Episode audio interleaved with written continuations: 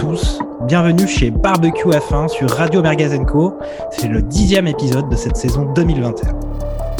Et nous sommes en Autriche, à Spielberg, dans le camping des flots orange. On a, on déplié la table devant la belle caravane de Radio Mergazenco et ce soir on va parler du neuvième Grand Prix de la saison, encore sur le Red Bull Ring. Et euh, avec moi, attendant impatiemment la soirée karaoké, on va retrouver encore une fois Fernando Gaspacho. Comment ça va, Fernando? Eh ben, bonsoir à tous, bonsoir Jacques. Écoute, très très bien. euh, ambiance rock and roll visiblement dès le début du Grand Prix. Mhm, Et puis on a encore aussi avec nous Charles Carrefour. Ça va, t'es chaud? Ouais, salut, salut. Ouais, bah, j'attendais encore la pluie, hein, mais que- ça. qui, ne- qui ne l'attend pas cette pluie. Euh, Olivier Pastis est avec nous aussi ce soir, euh, motivé comme jamais. Ô combien motivé. Salut à tous. Et puis en fait, euh, en réalité, ce soir, l'é- l'équipe, le team euh, Radio Mergazenco Barbecue F1 est au grand complet puisque on a aussi euh, Gerhard Berger. Salut à tous. Et Ah bah puis- ouais, et il fait encore, il fait encore très beau et on a pris beaucoup de coups de soleil ce week-end. Ah, et puis, et puis euh, le dernier larron, Niki Lambda. Niki Lambda, comment ça va? Eh ben, bonsoir à tous, bonsoir Jacques. Ça va très très bien. Mhm. On a mangé des bons barbecues ce, ce week-end avec les Hollandais, donc c'était cool. Mhm. Ok, ok, ok, très bien. Et effectivement, euh, et donc encore deuxième week-end d'affilée euh, passé euh, en Autriche, hein, euh, bah, cette fois-ci au camping avec euh, beaucoup, beaucoup de, de Hollandais. Et euh, avant le départ de ce de ce bah, deuxième Grand Prix au Red Bull Ring, on avait beaucoup de questions. Première question, par exemple, c'était est-ce que Max sera toujours au top? Deuxième question, évidemment, c'est est-ce que Esteban va faire son max? En plus, on avait, euh, est-ce que Mercedes va avoir les moyens de se venger de, de Red Bull après ce premier week-end du Grand Prix de Styrie un peu compliqué pour euh, les flèches d'argent? Puis ensuite, euh, question aussi, est-ce que Pierre est encore ami avec Charles? Ça, on aura l'occasion de répondre à ces différents points. Et puis, on avait aussi une, une dernière question extrêmement importante. Est-ce que Russell va enfin marquer un point pour Williams et faire exploser son casque avec sa grosse tête? On aura encore une fois aussi l'occasion de parler de tout ça. En tout cas, pour euh, introduction à ce Grand Prix, il y a quand même une grosse nouvelle euh, dès le samedi matin. Ça a été la prolongation d'Hamilton chez Mercedes euh, pour deux années supplémentaires. Et au final, bon, alors que Mercedes est plutôt en difficulté en ce moment, on a le pilote leader et, et champion, multi-champion du monde qui s'engage pour l'avenir. Donc ça veut dire qu'il y a encore des grosses ambitions du côté de Mercedes. Et on va donc voir Lewis avec euh, pilote avec la nouvelle réglementation 2022. Bon, en tout cas, on va commencer à parler de ce Grand Prix comme d'habitude par le début, c'est-à-dire par les qualifications. Et donc, euh, au milieu des Néerlandais venus en nombre, tous torse nu avec des fumigènes orange pour une seule et bonne raison, c'était encore voir une pole de Max Verstappen. Et c'est ce qu'on a vu pendant ces qualifications. Je vais décrire un petit peu rapidement les, qualifications. C'est une pole de Verstappen qui a été dominant de bout en bout sur ses essais. À peu près, hein, on- vous me direz si vous êtes d'accord avec ce que je dis, hein, évidemment. Après, vous ne manquerez pas ça, de le dire. Et puis, on a en, deuxième place, juste derrière lui, un Norris, juste à quelques centièmes, pas très loin de la pole. Alors que euh, on n'a pas vu de Ricardo en, en Q3, par exemple. Ensuite, on a un Perez qui est un peu mieux que d'habitude, euh, qui se classe en troisième place. Et les Mercedes, eh ben, en fait, maintenant, un petit peu comme d'habitude, en P4 et P5, Hamilton quatrième, Bottas cinquième. Un autre fait significatif de ces qualifs, c'est que pour la deuxième fois d'affilée, on a Ocon qui n'arrive pas à passer la Q1, qui se retrouve en 17e place sur la grille, encore une fois. C'est ça, 17e. Et euh, aussi un autre fait important, c'était que les Ferrari, aucune des Ferrari n'était en Q3 cette fois-ci, toutes les deux bloquées en Q2. Une sensation que j'avais un petit peu commencé à aborder, c'est Russell qui, pour le coup, lui, arrive à se hisser en Q3. Je vais demander tout de suite euh, son avis à Olivier sur ses qualifs. Qu'est-ce qu'il attendait de ce Grand Prix? Est-ce que au final, il y avait des, changements par rapport au week-end dernier, par rapport au résultat du week-end dernier? C'était quoi l'odeur? Euh, Est-ce qu'il y avait une petite odeur de soufre sur ce Grand Prix ou est-ce qu'on était dans du dans du classique euh, merguez traditionnel de camping avec des avec des Hollandais? Euh, oui, pour moi, il y avait la, principale différence, c'était euh, c'était uniquement au niveau des pneus. Euh, le circuit était le même, euh, les pilotes étaient les mêmes. Euh, le résultat quelque part est un peu logique de, Verstappen qui, qui, est en pôle. C'est, c'est, voilà, il, avait tout compris. il a juste des pneus plus tendres. Il fait la même performance. très bien quoi. Ok.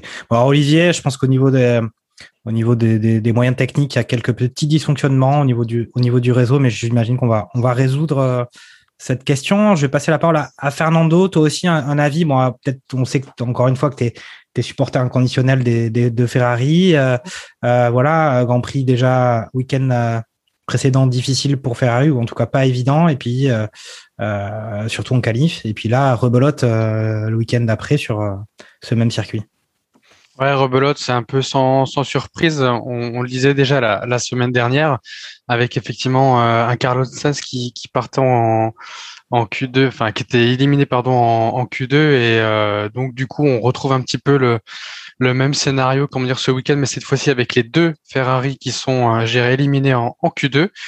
À noter en, en, Q1, donc on, les mêmes éliminés que la semaine dernière, donc euh, pas tous dans le même ordre, mais comment dire les, les mêmes pilotes. Et effectivement pour la partie euh, Q3, euh, cette incroyable deuxième place de Norris à 48 millième euh, de Verstappen. Donc effectivement il y avait du orange dans les tribunes et Norris a fait la petite blague aussi pour, pour, pour McLaren. Mm -hmm. Écoute, bah, Gerhard, toi qui n'étais pas là la semaine dernière. Bah écoute, fais-nous un petit peu, euh, si tu pouvais nous donner ton sentiment déjà après le Grand Prix euh, de Styrie et puis euh, après ces qualifs de ce Grand Prix d'Autriche sur ce même circuit. Qu'est-ce que qu'est-ce que t'attendais de tout ça, toi, après le samedi après-midi? en, en, en, quelques mots, la semaine dernière, donc le, pour le Grand Prix de, de Styrie, bah, j'ai pas mal ronflé, je pense. Euh, -hmm. Ma femme pourra attester. Euh, j'ai pas trouvé le Grand Prix euh, extraordinaire. Je pense que s'il y a une seule chose à faire dans le Grand Prix, c'est faire un on-board de Charles Leclerc du début jusqu'à la fin, et puis il y a vraiment que ça à faire. Euh, donc, euh, donc pas, pas grand chose à dire. Euh, grosse performance de Charles Leclerc.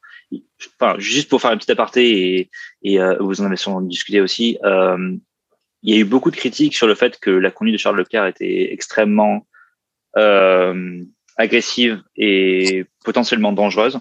Moi, j'ai pas trouvé que c'était trop le cas, et je trouve que c'est un peu hypocrite dans la mesure où on demande toujours à avoir un peu plus de spectacle et avoir un peu plus de racing sur le sur le sur le sur le circuit. Et d'un autre côté, on dit ah mais non, il fait des, il a une conduite dangereuse. Euh, ah ben non. Euh. Bon, je pense que c'est un peu maladroit la, ce qu'elle avait fait, enfin l'accrochage qu'il a eu avec Gasly. Ja, pour le moins quand même. Ça on, peut, ça, on, ça, on a le droit de le dire quand même, Gerhardt. Oui, on a le droit de le dire, mais enfin c'est pas, enfin c'est le début de la course. C'est, euh, je sais pas, on, il y aurait que des euh, il y aurait que des, des grands-mères et des, et des grands-pères qui euh, qui courent enfin qui, qui, qui qui conduisent les uns derrière les autres euh, sans jamais prendre euh, de de euh, sans jamais prendre de risques. Enfin on serait là aussi à dire que finalement on se fait bien chier devant tous les grands prix. Donc enfin moi, c'est pas quelque chose qui m'a forcément choqué. Après, effectivement, il, il est clairement en tort, il, il le reconnaît. Hein, il n'y a, a, a, pas de débat sur ce point de vue-là. Mais euh, excuse-moi, excuse-moi de t'interrompre, euh, Gerhardt, et tu fais bien de le dire. Effectivement, on a parlé de ça la semaine dernière, il me semble, et on a notamment dit, en tout cas, je crois que c'est un gars qui s'appelle Jacques Lafritte, qui a dit que euh, il y avait de façon un peu surprenante, euh, pas très peu au final de d'accidents en, pendant le pendant le Grand Prix, et que ça voulait peut-être dire à la fois que euh, les pilotes euh, à prendre des risques, soit qu'il y avait des consignes des écuries sur on prend pas de risques parce que si on casse la voiture, ça coûte trop cher. Il y a quand même euh, effectivement, soit ils sont devenus des, tous des pilotes ultra géniaux qui ont jamais d'accident, mais c'est vrai qu'en Grand Prix, euh, je trouve qu'il y a peu de peu de collisions, ce qui peut être signe de, moindre prise de risque. Bah alors, peut-être que c'est un, enfin je sais pas, peut-être que c'est un cause à effet, mais il y a aussi beaucoup de gestion des pneus. Et qui dit gestion des pneus dit potentiellement conduite moins agressive, donc moins de prise de risque. Euh, partant de là, euh, effectivement, si toute la course finalement c'est dire bon bah j'ai plus de chances à faire une bonne course en, en prenant soin de mes pneus, bah je vais juste pas, je vais juste pas, je, le, le, le, je vais pas jouer la gagne à, à essayer de, de, faire les intérieurs de virage et euh, à freiner au dernier moment si c'est pas, enfin si pour me, me flat spotter tous mes pneus et euh, au contraire je vais essayer de les, les conserver le, le, plus longtemps possible pour mmh. avoir une stratégie euh, potentiellement décalée et qui, qui la stratégie de, de l'overcut quoi. mais mais non, c'est enfin, je sais pas si ton commentaire c'était en général sur tous les circuits ou si c'était sur spécifiquement celui de. un petit peu en général. Bon, il y, y a, toujours Russell pour nous, hein, pour nous, pour nous rassurer. Olivier Passis pour, en- pour en témoigner. Mm. Euh, mais non, moi, enfin, je sais pas. Euh, il y a aussi moins, enfin, pas beaucoup moins de, de, de voitures sur le circuit. Peut-être que peut-être que c'est euh, aussi une, enfin, une, euh, une cause de, moins de collisions. Hmm, Ok. Bon, et toi, euh, Charles, euh, au final, bilan des qualifications, au final, après, euh, après on ne sait combien de tours suite à ces, deux week-ends d'affilée, qu'est-ce que tu attendais de la course? Est-ce que au final, un, Verstappen qu'on bah, qu'on avait annoncé grand favori, il était encore plus après ses qualifs Est-ce que les, Mercedes étaient encore et toujours un petit peu décevantes, en tout cas depuis plusieurs semaines? Comment tu voyais la course? C'est vrai qu'Olivier il l'a dit dès le départ qu'au final, euh, même, même pilote, même écurie, euh, euh, même voiture, sauf les pneus qui changeaient, je vois pas pourquoi la situation, et même, même circuit, enfin, je vois pas pourquoi la situation aurait changé drastiquement euh, en, en une semaine d'intervalle. Donc, je m'attendais un peu à ce, à ce, ce type de course. Euh, devant, et ça a géré, euh, enfin, quand je dis devant, c'est Verstappen a géré euh, encore une fois très bien. Euh, après, c'est effectivement les Merco, les Merco qui étaient euh, un peu moins, un peu moins bien, euh, je dirais que la semaine dernière où euh, on a vu Hamilton euh, en fin de course très mal gérer ses, pneus. Donc, euh, donc, j'ai pas, c'était un peu plus intense parce qu'il y a eu quand même plus de batailles, que ce soit devant ou, euh, en milieu de, de peloton. Mais, euh, mais en tout cas, euh, je sais pas si c'est le fait que les pneus soient plus tendres et euh, que ça donne euh, face à plus de batailles. Là-dessus, j'en ai aucune idée, mais en tout cas, euh, je m'attendais pas à que ce soit euh, du- le, le jour et la nuit. Ouais, au final, euh, on, on- on- peut-être qu'on spoil un petit peu la- le résultat du Grand Prix, mais pas tant de différence que ça. Je vais quand même demander à, à Niki ce qu'il a pensé de- bah, d'Alpine hein, euh, après ce, ce week-end où on avait déjà Ocon en, en P17. Euh, cette fois-ci encore Ocon en P17, mais Alonso, euh, lui, euh, cette fois-ci, qui, au final a, a eu son tour, son tour pour pouvoir essayer de passer en Q3, qui a été interrompu par un, un Sébastien Vettel qui n'était pas très concentré. Qu'est-ce que tu as pensé encore de, ces Alpines en, en Encore un peu chaud chaud. Hein. Eh ben, malheureusement, week-end après week-end, Alpine, c'est frustrant en fait, parce que euh, on a l'impression qu'ils arriveront jamais à faire marcher les deux voitures et les deux pilotes euh, comme il faut sur le même Grand Prix en fait. Donc euh, au début de saison, c'était Ocon qui euh, euh, qui sauvait un petit peu les meubles. Là maintenant qu'Alonso a bien pris en main la voiture, c'est Ocon qui est qui est assez catastrophique. Euh, et ouais, c'est- c'était un peu dommage quand même là pour euh, pour Alonso parce que il était vraiment sur un bon temps. La voiture, elle avait du rythme. Alors peut-être pas euh, top 3 ou top 4 euh, comme euh, comme il l'a dit à la radio, mais euh, mais ouais ouais c'est genre c'est- Alonso aurait pu euh, aurait dû même euh, voilà être un peu plus haut sur la grille. Donc c'est un petit peu dommage. Euh, après, oui, après, bon, aussi, il y y a la performance de Russell, voilà, P8, et puis surtout celle de Norris, là, qui, qui est vraiment très, très proche de Verstappen, qui, qui est pas loin d'accrocher la pole. Mais sinon, comme, comme l'ont dit mes, mes collègues, voilà, c'est, on pouvait pas non plus s'attendre à des, à des changements de, comment, Ouais. de, sur les forces en présence, euh, voilà, des changements drastiques. Mm. Là où il y a eu des changements, euh, on va y revenir, je pense, euh, bientôt, et c'est plutôt bien, c'est sur le spectacle, quoi. Le. Parce que là, pour le coup, autant la semaine dernière, on s'est bien, bien ennuyé. Là, cette semaine, c'était quand même un bon Grand Prix. Ok, ok. Je vois que Gerhardt avait un petit point à ajouter. Ah, ju- juste, juste une petite chose. Euh, il faut savoir que Max Verstappen était mûr comme un coin à la fin des, euh, des qualifs. Parce que bah, s'il est aussi pro- enfin, pardon, si Norris est aussi proche de lui, c'est base, enfin, c'est essentiellement à cause d'une stratégie Red Bull un peu douteuse de l'avoir fait finalement partir plus ou moins dans le premier, ce qui fait que euh, il était le seul à faire euh, le trou d'air euh, pour euh, pour tous les autres derrière. Ce qui fait que bon bah il, il se trouve qu'il reste en, il reste en pole, mais ça s'est joué à pas grand chose, alors qu'il aurait dû avoir une euh, une, une avance qui Ouais. soit bien plus confortable que ce qu'il a eu. Après, ça monte. Vas-y, Charles, pardon. Ça se joue grosso modo sur le dernier virage, je crois, de la qualif où il arrive à gratter euh, les millièmes qu'il lui faut pour, euh, pour rester en pôle.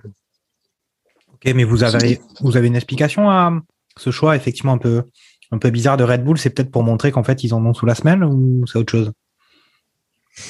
Il n'avait pas l'air serein, je crois, hein, à la fin de son interview, en tout cas le samedi après-midi. Il n'était pas trop content de, sa, de la façon dont la qualif a été menée. Il, il, il, est pré- il a préféré sa qualif de, de dimanche dernier à celle de, de ce week-end. en tout cas. Mhm. Ok, ok. Est-ce que voilà, on va passer tout de suite à la course et au résultat, non? Rien de rien de plus à ajouter? Peut-être un. Ouais, ouais, on peut. Bon, ben c'est parti, c'est parti. Les résultats de la course, et ben, qu'est-ce que c'est les résultats de la course? Ah ben, c'est ce que Verstappen il a fait, euh, je crois, ce qu'on peut appeler un grand chelem, je crois, non, ou quelque chose comme ça. C'est que Mm. au final, euh, il signe la pole, il gagne le Grand Prix, il fait le meilleur tour, et puis il a été leader tout le Grand Prix, non, si je si je ne m'abuse. Euh, donc, euh, je sais pas si en, en, en F1, je crois que c'est grand chelem. Dites si je me si je me trompe ou pas. C'est un, un gros chelem. Donc au final, Verstappen premier, Bottas deuxième, troisième un Norris, quatrième Hamilton, et puis derrière euh, Sainz, sixième Perez, septième Ricciardo, huitième Leclerc, neuvième Gasly qui cette fois-ci a fini le Grand Prix, et en dixième place et dans les points Alonso qui arrive à doubler euh, Russell euh, dans les derniers tours et Russell qui n'a toujours pas vraiment réussi à, marquer un point pour enfin qui n'a pas réussi à marquer un point pour l'écurie Williams. Bah, dans les faits, sur ce Grand Prix, qu'est-ce qu'on peut dire? C'est que euh, au final, bon, il y a eu un départ euh, relativement normal, sauf qu'il y a Ocon qui s'est fait accrocher ou qui a été pris en tenaille entre entre euh, entre qui déjà? Il y Entre avait- il y Giovinazzi, Giovinazzi et Schumacher, et- je crois, quelque chose comme ça. En c'est ça, ouais, exactement. Qui le force à abandonner dès le premier tour. Puis après, on a derrière voiture de sécurité. Le Grand Prix repart en, au quatrième tour. Et puis, bon, il y a eu un peu, à partir de ce moment-là, le festival des pénalités. Euh, sur ce Grand Prix, Euh, on pourrait dire qu'il y a eu, y a eu au moins autant de pénalités qu'en finale top 14 entre le Stade Toulousain et, La Rochelle. hein.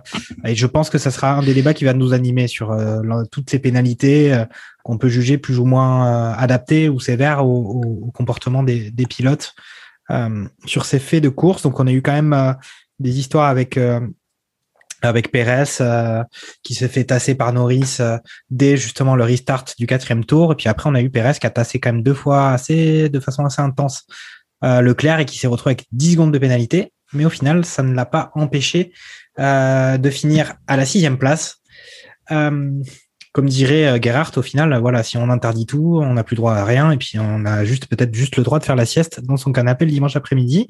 Donc là, il y en a certains qui sont pas interdits de, mettre leurs petits compères de, de compétition euh, dans les, les bacs à sable, hein, plus ou moins.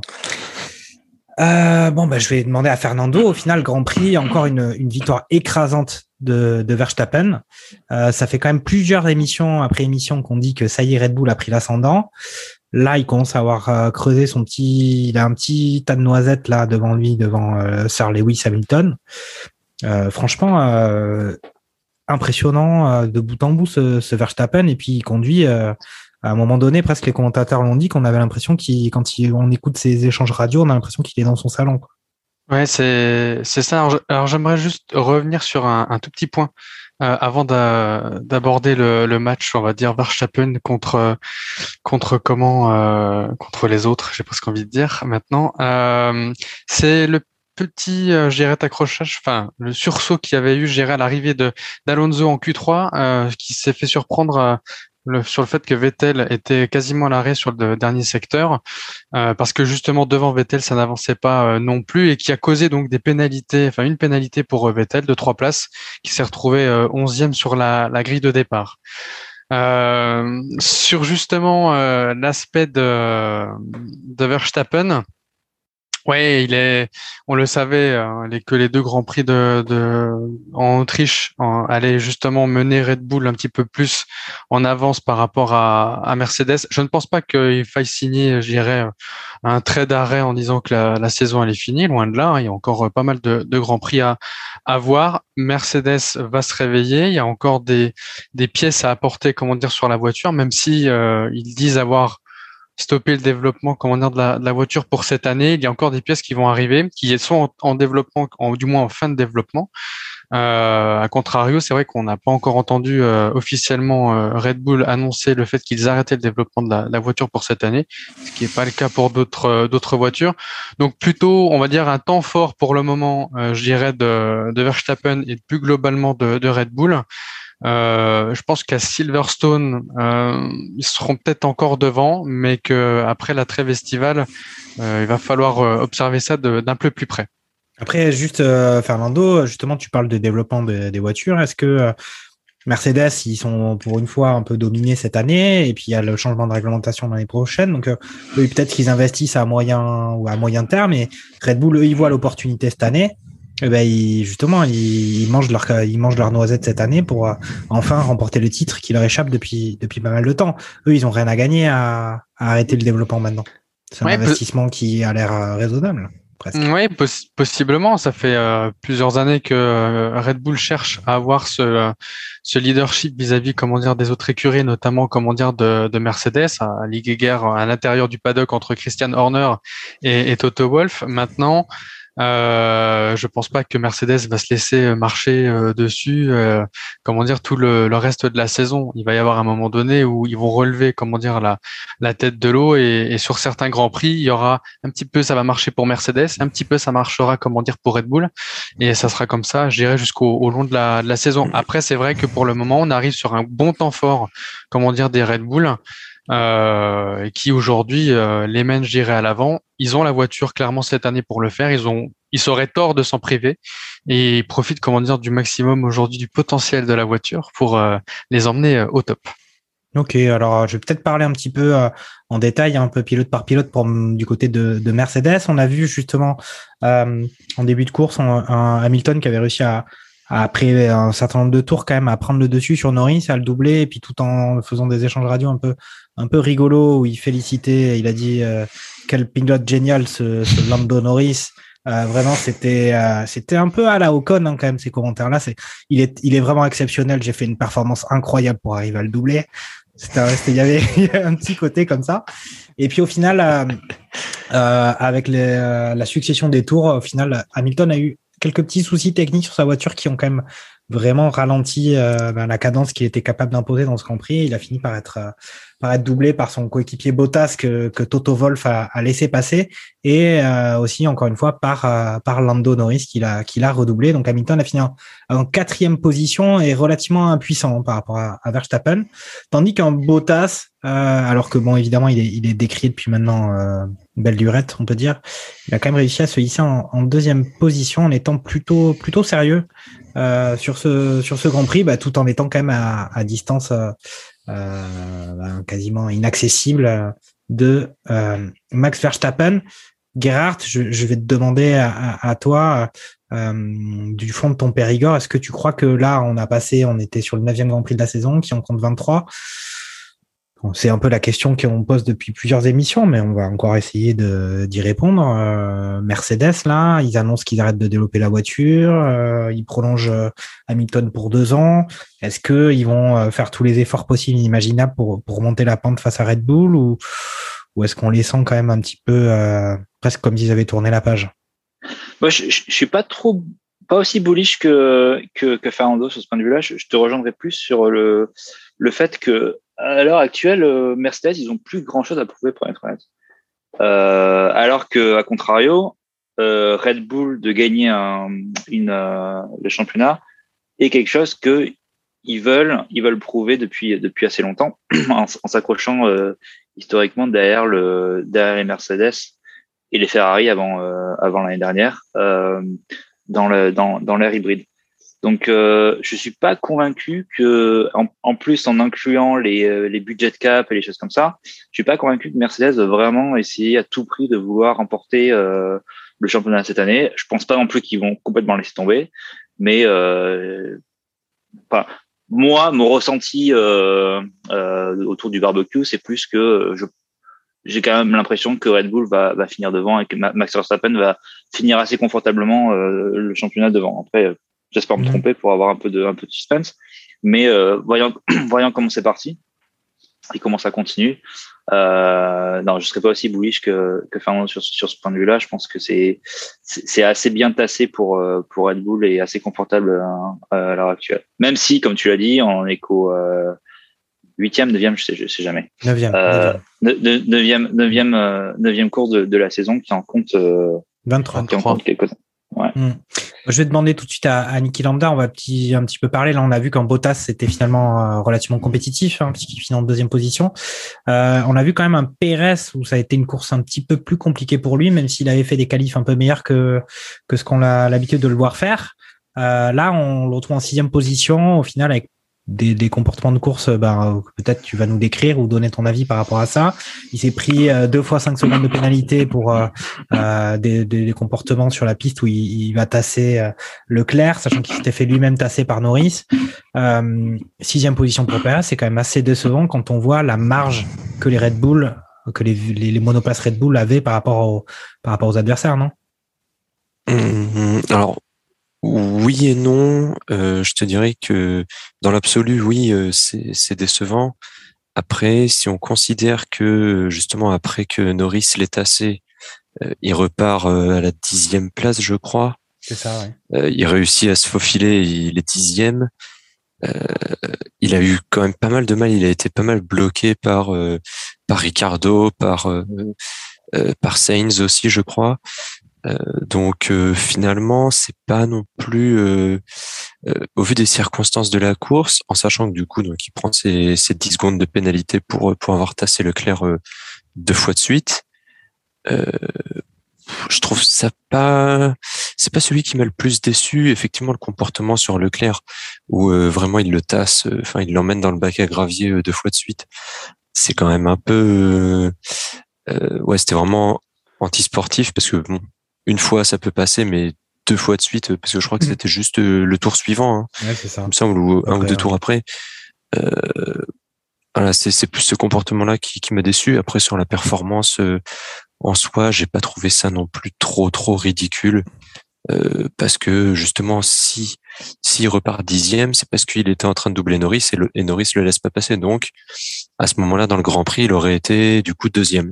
Donc, euh, donc je sais pas. Non, je pense que c'est plus les circonstances qu'on fait que qui finit assez loin de, de son coéquipier. Mais euh, je pense que la voiture avait ce qu'il fallait pour euh, pour finir plus haut. Ouais. Hmm. Bon, bah, je vais demander à, à Charles Carrefour euh, son avis par rapport à ça, hein, les liens euh, euh, Red Bull, Mercedes. euh, moi, je trouve qu'effectivement, on a des coéquipiers qui se révèlent assez compétitifs au-delà de tout ce qu'on peut raconter. Bottas, Perez. Euh, toi, ton sentiment par rapport à ça, est-ce que euh, on va arriver en terre d'Angleterre, hein, Silverstone le week-end prochain? Est-ce que Mercedes, euh, ils vont encore vouloir venger l'affront? Est-ce que c'est trop loin pour eux maintenant? On voit quand même que Perez arrive peu souvent quand même à devancer au moins une, une, voiture Mercedes. Je trouve que c'est- une des rares fois où on voit Mercedes sans trop de solutions. quand on écoute Hamilton dans ses radios, où ils prennent d'autres dixièmes et ils savent pas trop euh, comment les rattraper. Et euh, c'est rare de les entendre, euh, d'entendre parler de ça parce que sur les grands prix où ils devaient être bons, comme au Grand Prix de France, ils ont été dominés. Et du coup, j'ai l'impression que si les updates qu'ils vont apporter dans les grands prix qui arrivent ou peut-être après la trêve estivale ne fonctionnent pas, bah, j'ai peur que ça soit compliqué pour eux. Alors, on a vu quand, par exemple, en 2017, quand Ferrari était très bien, euh, où, où Vettel challengeait Hamilton euh, quasi, quasi à la mi-saison, euh, on a vu les Ferrari s'écrouler euh, en Asie. Est-ce que ça va être le cas pour l'une des deux écuries, au final, dérouler le tapis rouge pour là en fin de saison, peut-être? Mais pour le moment, je ne vois pas comment, comment, comment les, les, les Mercedes pourraient rattraper euh, les, les, les, les, les Red Bull à l'heure actuelle s'ils ne trouvent pas de solution. euh, parce qu'on a vu quand même beaucoup de, de circuits, des circuits urbains, des circuits euh, très, très, enfin là, on s'en va qu'à gravier, on a vu, on a, enfin, tout type de circuit y est passé et on voit cinq victoires d'affilée. Les, les seconds pilotes, Perez fait toujours le taf, toujours soit en stratégie décalée et arrive à marquer des bons points. Et comme Bottas a eu deux passages à vide, voire trois sur les cinq derniers Grands Prix. Donc, euh, donc c'est, aussi ça l'outil peut-être qui va jouer au, championnat constructeur.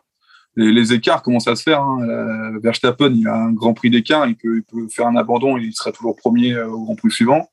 Euh, c'est pareil pour, euh, pour Red Bull où ils ont une quarantaine de points, il me semble. Donc, euh, ça, commence à, faire. On n'est même pas à la mi-saison. Donc, euh, si ça continue comme ça, euh, il se trouve, ils peuvent être, ils peuvent être champions euh, assez tôt dans la saison. Bon, alors on va faire le point sur les, classements constructeurs. À l'heure actuelle, on a Red Bull qui a 286 points, suivi par euh, Mercedes qui en a 242. Donc effectivement, il y a un petit tapis là qui s'est qui s'est creusé. On a 40 euh, 44 points d'écart entre les deux. Classement pilote, euh, on se retrouve avec un Verstappen avec 182 points et 5 victoires quand même depuis le début de la saison, et un Lewis Hamilton à 32 points, c'est-à-dire 150 points et seulement, enfin seulement trois victoires pour lui. Donc euh, il y a déjà deux victoires de plus du côté de Max. Euh, Grosso modo, euh, je, te coupe, mais grosso modo, euh, Red Bull a un grand prix. enfin, il faudrait qu'ils Ah, mettent un, play avec le meilleur tour pour, pour que, et que les Red Bull ne marquent pas de points pour, pour Mm. qu'ils repassent devant. Quoi. Donc là, elles ont un- quand même un vrai là. Quoi. Ils ont un joker, quoi, grosso modo, si on peut considérer ça comme ça. C'est ça, ils ont, ils ont un joker. Bon, on, a parlé de Red Bull, Mercedes. Au final, bon, c'est vrai que c'est un peu la même chose hein, que ce qu'on avait pu voir auparavant, euh, en dehors du fait que euh, sur ce week-end-ci, euh, Hamilton a eu des problèmes techniques, euh, probablement parce que euh, il est passé un petit peu trop violemment tour après tour sur euh, le vibreur, il me semble, ce qui a fait que son train arrière était endommagé, et qu'il n'a pas réussi à rester, on va dire, concurrentiel jusqu'au bout du Grand Prix. Peut-être euh, maintenant aborder le sujet des, McLaren. Euh, on avait vu un Ricardo qui s'était pas, qui avait pas réussi à se qualifier en Q3, un peu comme euh, comme d'habitude, avec un écart qu'on voyait encore très très important par rapport à son coéquipier Lando Norris. Cette fois-ci, il arrive à, être dans les points en septième position et avec surtout aussi un Norris qui, qui arrive à s'intercaler entre, qui arrive à monter sur le podium et s'intercaler entre les deux Mercedes. Voilà, Norris, on parle beaucoup de Russell, on parle beaucoup de Russell. Norris, c'est quand même vraiment intéressant. Euh, Fernando, euh, Norris, c'est c'est aussi l'avenir de la F1, non? C'est aussi l'avenir de, de la F1. Euh, il, est, ça fait déjà le, pronostic que j'avais fait la- le, Grand Prix dernier, je l'avais déjà positionné troisième parce que je le voyais bien, comment dire, monter sur le podium. Il l'avait déjà fait l'année passée. Et en toute logique, j'avais essayé de, de voir s'il pouvait reconduire. Il l'a refait, comment dire, euh, ce, ce week-end en étant également troisième. Donc oui, c'est l'étoile montante, on va dire, euh, de la, de la, comment dire, de la, de la Formule 1 avec d'autres, comme tu l'avais dit, avec George Russell, mais qui, qui pour moi, il est dans la bonne voiture depuis, euh, comment dire, deux saisons euh, maintenant. C'est lui qui mène, je dirais, la, danse au sein de, de McLaren. À noter que depuis Brésil 2012, c'est la première fois que McLaren, de mémoire, était en première ligne sur euh, une grille de départ d'un Grand Prix de Formule 1. Donc c'est aussi, comment dire, euh, pour la petite anecdote historique. Euh, maintenant, on peut enfin, je dirais, pour ce Grand Prix-là, compter sur Ricardo qui effectivement arrive à la septième point, qui rapporte des gros points pour euh, le classement constructeur, qui augmente un petit peu plus l'écart avec Ferrari, qui aujourd'hui est, est quatrième Mm. Du plateau. Donc on ça annonce de belles batailles entre ces deux écuries là et euh, ça fait aussi du bien de, voir que cette écurie euh, d'année en année progresse et euh, par l'intermédiaire de ce jeune champion à en devenir pourra compter sur lui dans les saisons prochaines. Ok, euh, Gerhardt, toi, ton, avis sur les, sur les McLaren On a vu un. Bah, pour l'instant, ça reste quand même encore assez difficile sur euh, Ricardo, mais au final, il, finit euh, à, à- il finit à la, septième place, mais il se fait doubler un peu sur la fin, je crois, non, par Sainz et, et Perez. Donc, il était quand même plutôt pas mal. Il faisait un peu le bouchon quand même, mais c'était, bien mieux que les grands prix précédents. Euh, voilà, euh, McLaren, c'est bon, c'est direction le, le- la troisième place de constructeur. J'espère pas, euh, ce soit direction de la troisième place constructeur. Euh, mais, mais juste pour, en venir- pour revenir sur Lando Norris. hein. Ouais, Moi ouais. non- moi non plus. hein. non, mais bon, après, je pense que leur, alors, là, le problème, c'est que, enfin, le problème, l'avantage de la McLaren, c'est que elle a, le, je pense, euh, bien meilleur moteur que les Ferrari, sinon le meilleur moteur. Je crois que ça, ça s'est vu sur ce week-end. En gros, elle Mhm. avait les, les plus grosses vitesses de pointe, ce qui a beaucoup, beaucoup, beaucoup, beaucoup aidé Ricardo à euh, du coup faire le faire le bouchon, parce que faut pas oublier que il fait, il fait vraiment le bouchon, euh, Ricardo. Hein. Il avait euh, Sergio Perez pendant très longtemps derrière lui et Charles Leclerc du coup derrière Sergio Perez. Sergio Perez a pu enfin le doubler. Leclerc a essayé le doubler, il n'y est pas arrivé, a laissé passer Sainz pour qu'il puisse le doubler et puisse potentiellement euh, réduire le, le, le, gap entre entre Perez et lui pour aller accrocher une place de plus. Perez en fait finit vraiment cinquième la course, mais avec les 10 secondes euh, tombe à la sixième place. Donc, euh, bon, Ricardo, je l'aime bien, il est marrant, il, mais je, sais pas, j'ai j'ai toujours un peu de mal à le, à le, à le, le considérer vraiment comme établi dans l'équipe. Euh, je pense qu'il n'y est pas encore. Et ça s'est vu dans- notamment sur, le, sur les qualifications. Mais juste pour en revenir sur Norris, Norris, pardon, euh, il est assez déçu à la fin de la course parce que euh, ce qui fait vraiment qu'il finit troisième et non pas second, c'est ces cinq secondes de pénalité, où je Mm. pense qu'on pourra peut-être en reparler, qui a fait que ça a permis à Bottas de, de, de piter en même temps que lui et de sortir du coup euh, mécaniquement de- devant lui, euh, étant donné que son pit stop pour une fois a été euh, pas trop mal réussi par Mercedes. En, en dessous des 7 secondes. Donc, euh, donc, il a pu, il a pu effectivement le doubler, le doubler comme ça. Donc c'était, c'était finalement assez facile pour lui, alors que je pense que Lando Norris, elle avait un bien meilleur euh, pace que lui sur le, sur le, sur le circuit. Mhm. Ok, euh, bon, euh, écoute, euh, euh, on va peut-être euh, passer à notre, euh, enfin, à notre brique sur les, sur les franchises dont on n'a pas trop parlé, à part pour, euh, pour les qualifs d'Alpine. Euh, on va passer à notre rubrique les franchises. Bah, écoutez, euh, Gasly euh, sur Alpha Tauri, euh, il arrive enfin à rentrer dans les points par rapport au, Grand Prix précédent où il s'était fait sortir par son, son ami Charles Leclerc qui lui avait mis un terme, qui avait mis un terme assez vite à sa, à sa course. On retrouve un, Gasly en, neuvième position et puis avec un Alonso en Alpine qui arrive dans les points, qui arrive à, détrôner Russell qui, qui tenait enfin la performance tant désirée que de donner un point à Williams.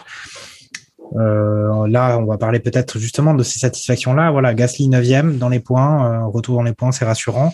Euh, Alonso en, dixième position. Niki, euh, bilan somme toute euh, bah, toujours aussi euh, solide du côté de Gasly qu'on n'a pas forcément euh, vu faire énormément d'étincelles, mais il a réussi à voilà, il a tenu sa neuvième place, euh, bon même s'il était quand même en P, euh, P6 euh, sur la grille, une neuvième position. Ouais, ouais, ouais, tout à fait. Et puis bon, bah, au moins voilà, il, il termine le Grand Prix, il est dans les points et j'ai l'impression que, enfin voilà, week-end après week-end, il, c'est vraiment l'année de la confirmation pour euh, pour Gasly. Où euh, euh, j'ai écouté ce que vous disiez du coup la semaine dernière où vous l'envoyez chez chez McLaren, je crois entre autres. c'est moi qui avais fumé la moquette, mais Euh, mais euh, mais euh, non, mais voilà, pour le coup, c'est vraiment, je pense, l'année de la l'année de la confirmation pour euh, pour Gasly.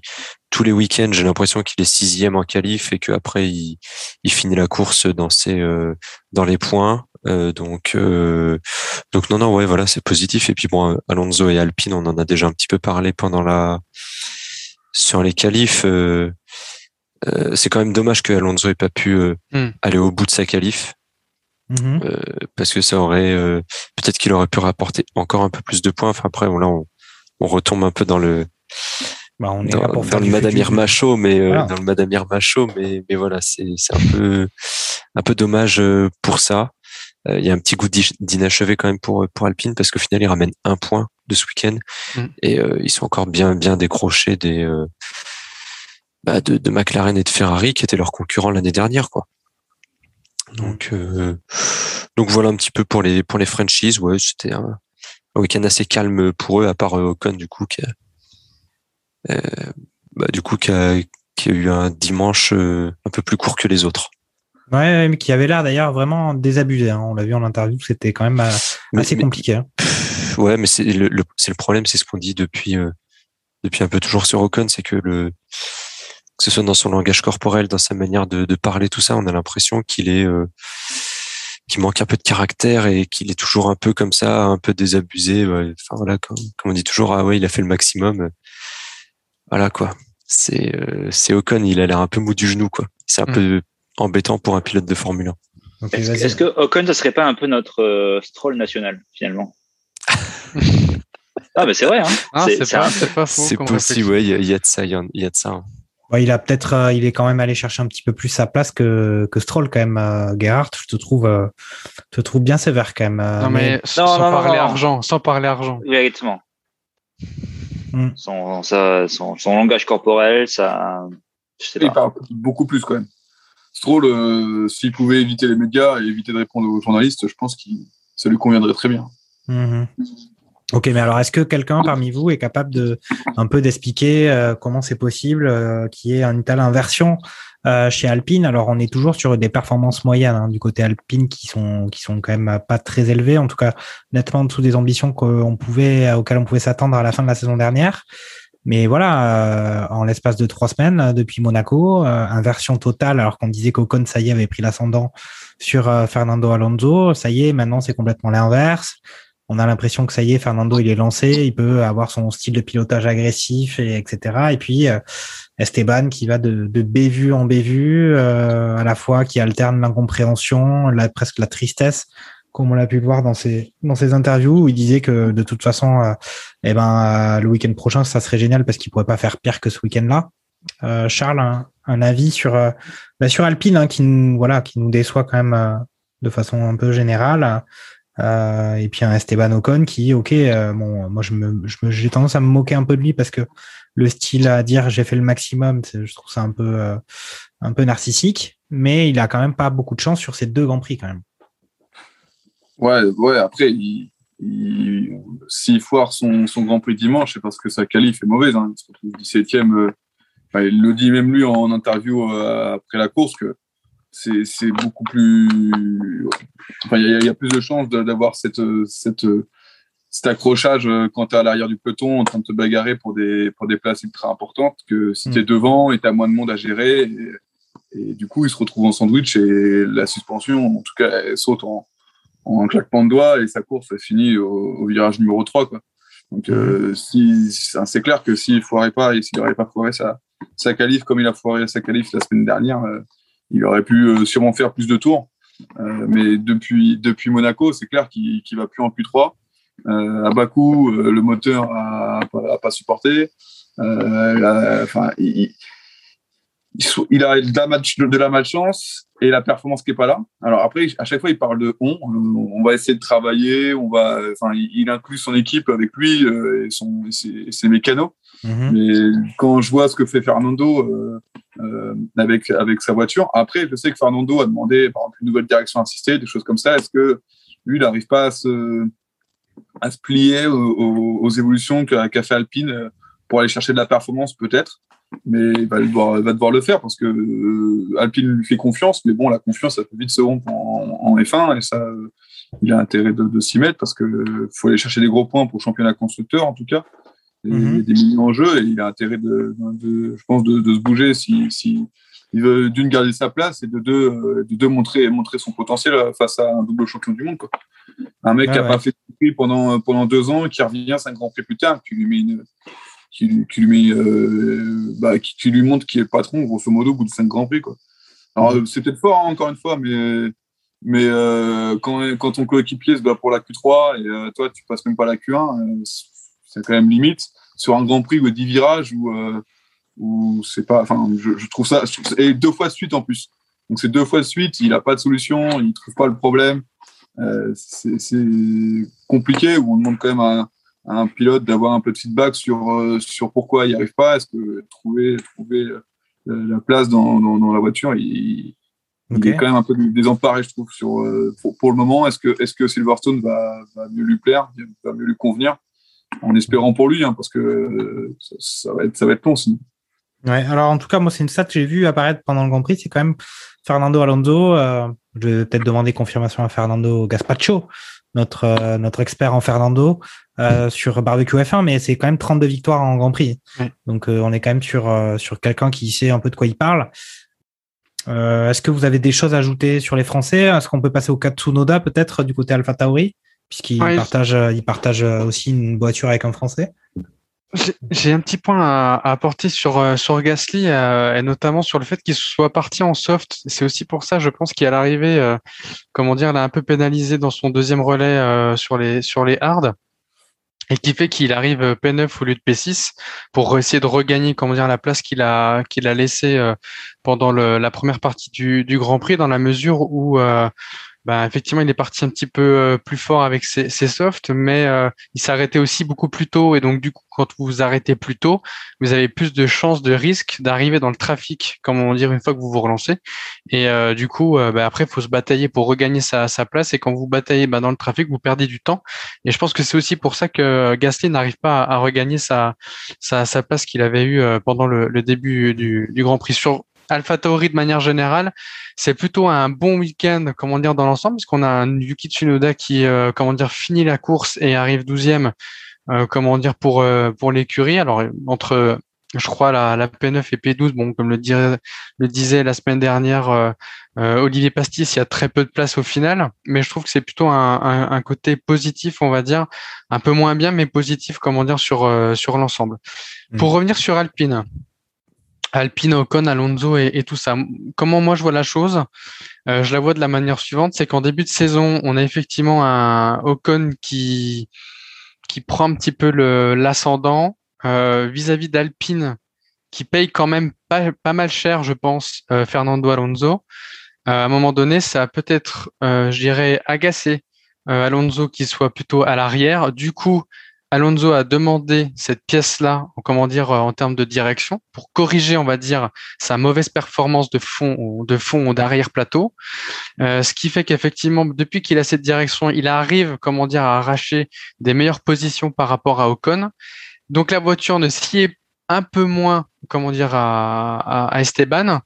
Et je pense que c'est là où aujourd'hui il va falloir qu'Esteban il, il essaye, comment dire, de rester accroché à, à Fernando. C'est ce qu'on disait au premier barbecue, au tout premier, c'est de ne pas se laisser embarquer, comment dire, dans l'aura de Fernando Alonso, qui petit à petit est pour moi en train de jouer ses pions et, euh, et d'arriver d'accrocher le team parce qu'en fait la team, le, le, team de manière générale c'est quoi? C'est aujourd'hui on a un camp Fernando et un camp comment dire Esteban euh, aujourd'hui les meilleurs temps et les bons temps se font du côté de chez Alonso à un moment donné de manière globale l'équipe va aller plutôt investir comment dire du temps ou passer du temps dans les réglages sur la, celle qui, qui gagne et qui fait les meilleurs temps autour que sur des réglages qui aujourd'hui ne portent pas l'autre fruit et d'autant plus si là où vous investissez quelques cachets sur un double champion du monde. Euh, donc il y a aussi euh, cette partie-là. Mmh.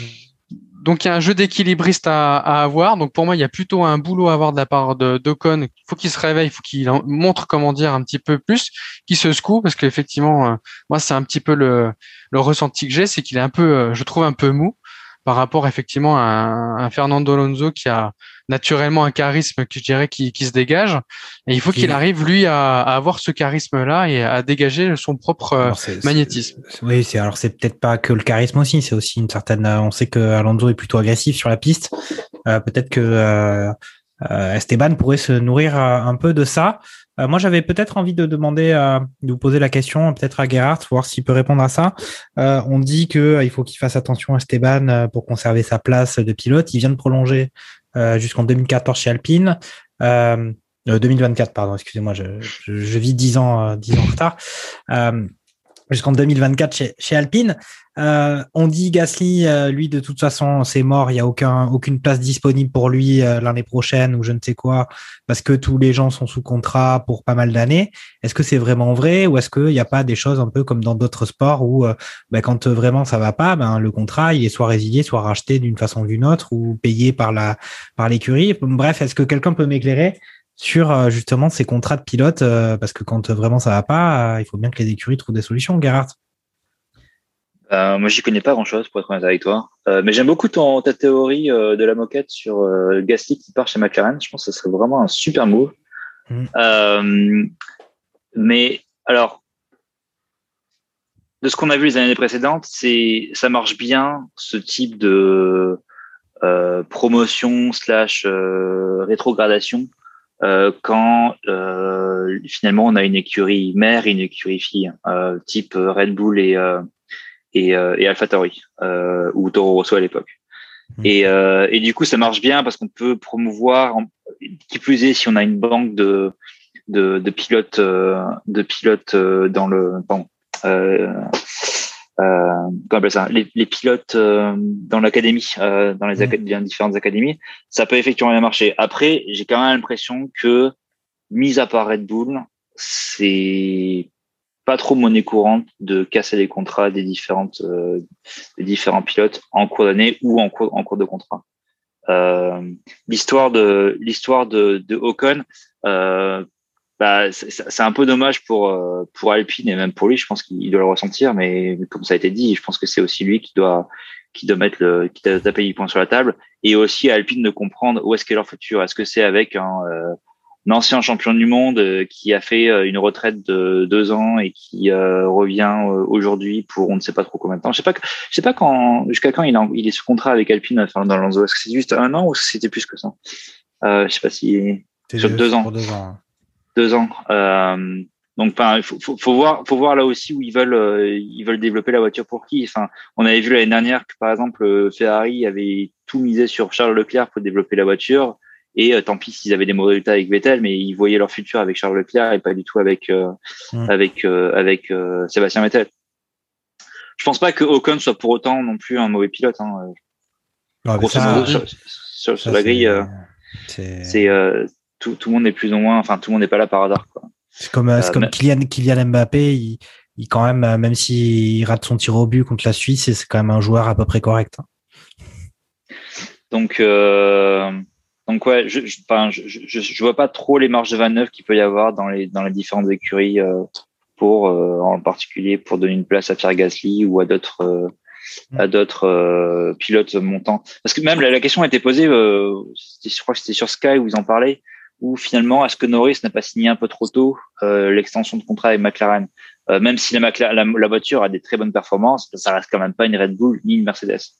Euh, après, on verra. Effectivement, il y a une nouvelle régulation qui arrive l'année prochaine. Est-ce que ça va pas rebattre toutes les cartes? On verra. Mais bon, c'était un mm. peu téméraire de potentiellement signer pour aussi longtemps avec, avec McLaren. Ok, ok. Bon, on a un peu élargi la discussion puisqu'à la base c'était notre rubrique des, des franchises. On va peut-être passer à, au plus euh, de ce Grand Prix. Euh, euh, Charles, tu vas un petit peu nous raconter quels sont les, gros points positifs qu'on a pu voir sur ce Grand Prix. On a, bon, on a évidemment vu Verstappen qui a vraiment mis sa, c'était un Grand Prix à sa main. J'avais déjà un petit peu parlé de, de Bottas, on a parlé de Norris. Est-ce que tu as d'autres points positifs euh, sur ce sur ce Grand Prix à signaler euh, en dehors de ces de ces pilotes que je viens de citer et de ces écuries? Moi, j'ai bien aimé la stratégie de, de Sainz de, de prendre le pari de partir en dur et euh, de finir sur les softs, qui lui a permis de, de, de très bien finir et, même de, de, prendre une très bonne place au final grâce au, jeu des pénalités. Donc la stratégie a plutôt bien marché. Même Leclerc l'a reconnu qu'au final, euh, s'il avait su, il aurait fait pareil. Bon, avec les si, euh, encore une fois, on, voilà. Hein, mais, mm.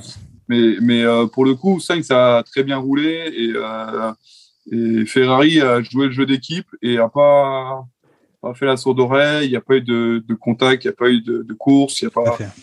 Ils se sont laissés passer et, euh, et même Sainz l'a remercié. Donc euh, pour le coup, euh, très bonne course de Sainz qui, qui, qui lui a l'air d'être plutôt à l'aise dans, dans la Ferrari.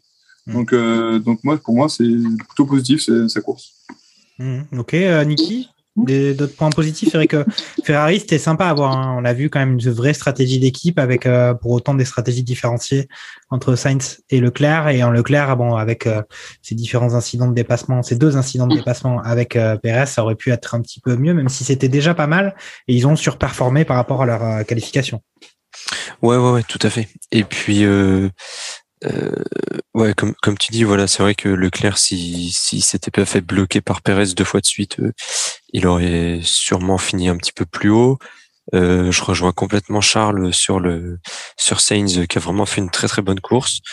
Euh, moi après dans mes tops j'avais mis Ricardo quand même parce qu'il part euh, P13 et finit euh, j'ai pas le classement sous les yeux. Septième. Septième. Ouais. Donc euh, mine de rien, c'est quand même, euh, ça fait quand même six places de remontée, donc c'est c'est propre. Après c'est un petit peu comme euh, comme Alonso, si on se dit c'est dommage qu'il ait pas qu'il ait raté sa qualif en fait. Au final, c'est c'est dommage qu'il qu'il rate ses qualifs Grand Prix après Grand Prix parce que souvent il arrive à se hisser dans les points.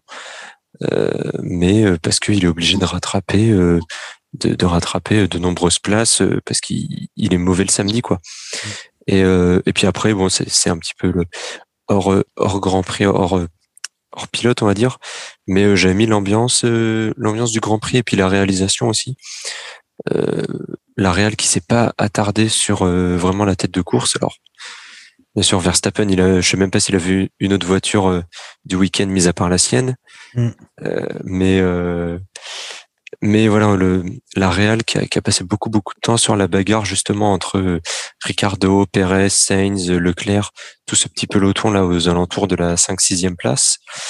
Euh, donc euh, il y avait il y avait pas mal de choses à voir et euh, la on, on regrettait un petit peu en des, sur les grands prix précédents euh, euh, de, de le, le manque de visibilité euh, au-delà de la quatrième ou cinquième place. Mm. Là, on l'a eu. Euh, même des batailles en fond de tableau, en fond de, ouais, en fond de tableau, on les a eu.